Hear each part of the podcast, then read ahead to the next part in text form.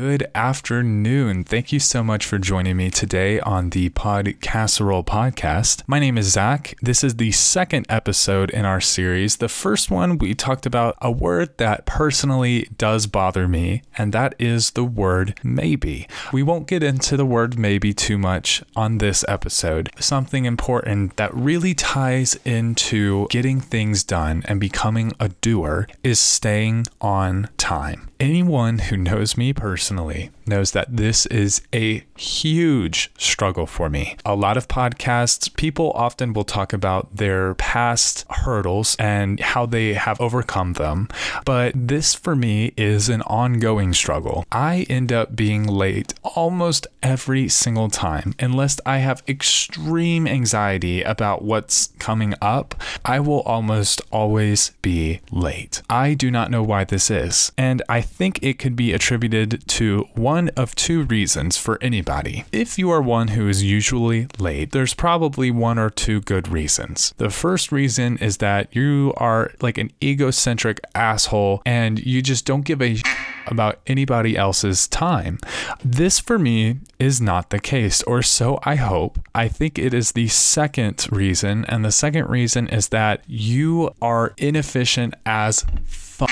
So, what starts all of this? Is it waking up on time? Is it getting ready? Like, where can we pinpoint what's going wrong? For me, I will wake up on time, usually an hour early. That should be plenty of time to do everything that I need in my day to day life brushing my teeth, taking a shower, feeding my cat. That should be plenty of time, right? That would be correct. However, today we have something like never before distractions. We are surrounded by distractions everywhere, left and right. The whole purpose of social media apps is that they were designed, scientifically proven, to keep you engaged, to keep you in their app, watching ads, watching other people's stuff, figuring out your personality so they can target you with more ads, making them more money. And while this may sound depressing, social media has brought us an insane amount of positive things. Contrary to popular belief, I think that social media, when used correctly, can actually be a force for good. Never before in in human history have we ever been able to communicate to such a massive amount of people in such a short and easy amount of time. The telegram used to take minutes to hours to be able to send, decipher, and you had to have trained professionals on both ends. However, social media allows anybody from anywhere to communicate with each other. Some social media companies, such as Instagram and Facebook, have already implemented automatic translation from other languages to dissolve the language barrier between communication on social media platforms. In a way,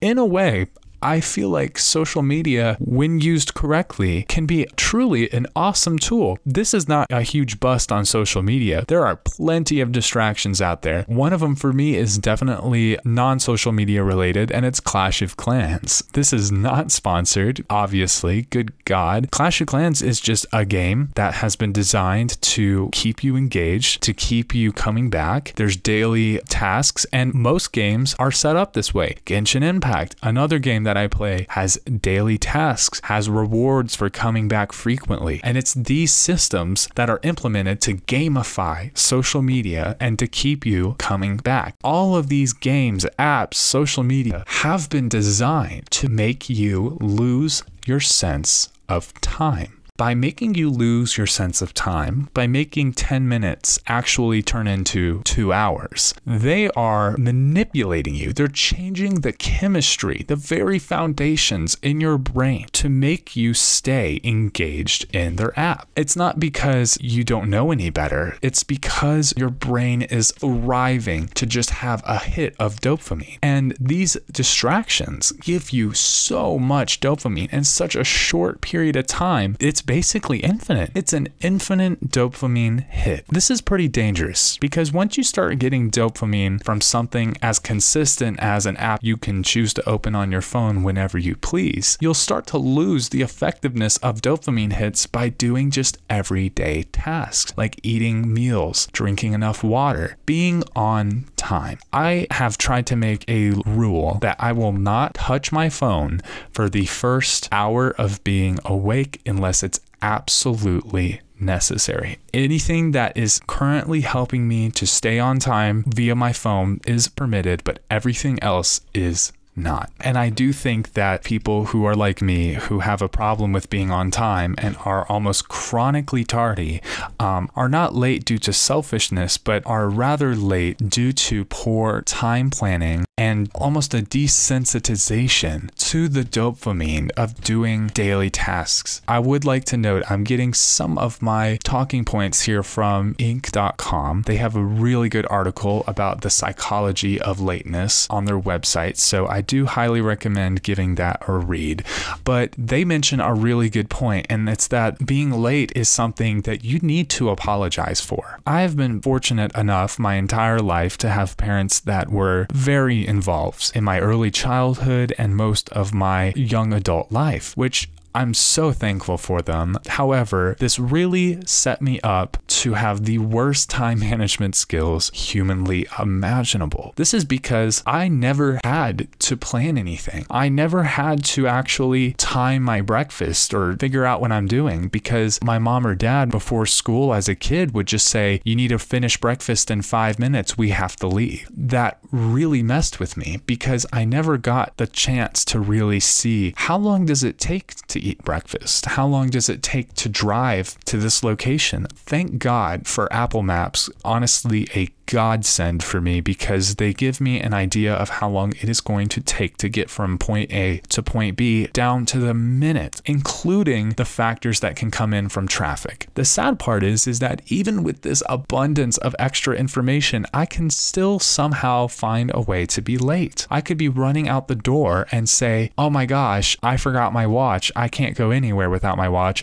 I run back in, grab it, and then next thing you know, I am now going to be late by 3 minutes. With that being said, I think the best way to avoid stuff like this, try to minimize the distractions. Get everything that you have to do to be out the door done as soon as humanly possible. I think another thing that helps is if you're going to be early, you can still wait in your car and then leave your car a few minutes before, say, your appointment or your meeting. And that way, there's no rush and you know you'll be right on time, but also you don't have to worry about the anxiety that can come with being too early. All right, pause. If you've gotten this far, you're probably thinking, all of this just sounds like common sense. Hey, if you want to leave earlier, then you just need to leave earlier. Like it it just sounds like common sense because it is. It is common sense. That's what's so upsetting. If it's so common and it's so easy to understand, why is it so hard to do? But to actually get up and leave early, at least for me, is impossible. It seems more likely that I'll be shot and struck by lightning within a three minute period than actually be able to get up and leave early. So I just wanted to throw that in there. Why is it we have such a hard time, not just for leaving early, not just for minimizing distractions, but why is it so difficult to do things that we say we're gonna do? And that kind of ties into our last episode where we talked about being a doer instead of just somebody who says, I'm gonna go do this. I want to reiterate you need to make it to where when you say you're going to do something, even if nobody's around to hear it, that you will still keep through on your promise. Just because there are no listeners does not mean that there is something to not be done. What I think I've pinpointed out of all of this is that I've been feeling lately as if I don't have enough time for myself. So rather than carving out healthy amounts of time for myself, distraction free, where I can do what makes me happy, instead, I'd carve out this time within other people's blocks. Say work, for example, that's the most common one. I'll say to myself, you know, I've had a rough week. I'm going to get Starbucks before work. But I wound up leaving late. With leaving late, you lose the reward that comes with being early. And that's stopping by Starbucks for a self love latte. However, in my mind, I don't see it this way. I don't see it as, oh, I'm late and now I don't get this. For me, it's like, well, now this is even more of a reason I deserve this. I've been rushing all day and I'm going to be late anyways. Might as well have some coffee to go along with it. I just would like to say that it's okay to be late now and then. There's nothing wrong with that. However, if you feel like being late has become a chronic issue, issue for you. Or maybe if you feel like you aren't getting as much free time as you deserve. I think that is a huge red flag to yourself that you need to start setting time for yourself, distraction free, to do something that makes you happy. If you like making music, if you like video editing, photography, walks, if anything at all gives you those hits of dopamine that don't involve a computer screen or your phone, I would say set that time aside. Put it in your calendar and plan it. How can you expect to be kind to others if you are not going to set aside the time to be kind for yourself? And I feel like being late is a huge breathing example of the consequences that come with not being kind to yourself because you wind up not being kind to others. Try planning on getting to your destination 5 to 10 minutes early. That allows plenty of time for something to go horribly wrong. And treat that 5 or 10 minutes as the deadline. Don't treat it as being early. Treat the 5 to 10 minutes as being on time. Thank you again so much for listening. I do have a website. It is zachduda.com, Z A C H D U D A.com. There will be a little button that you can click on today's episode where you can send your feedback for today. Please feel free to reach out and tell me if anything resonated with you or if you have any tips or tricks that work for you that you'd like to share. Once again, thank you for allowing me to occupy 12 minutes of your Sunday. I hope that today's episode will help you make a difference, and I hope you'll join us for next Sunday's episode episode.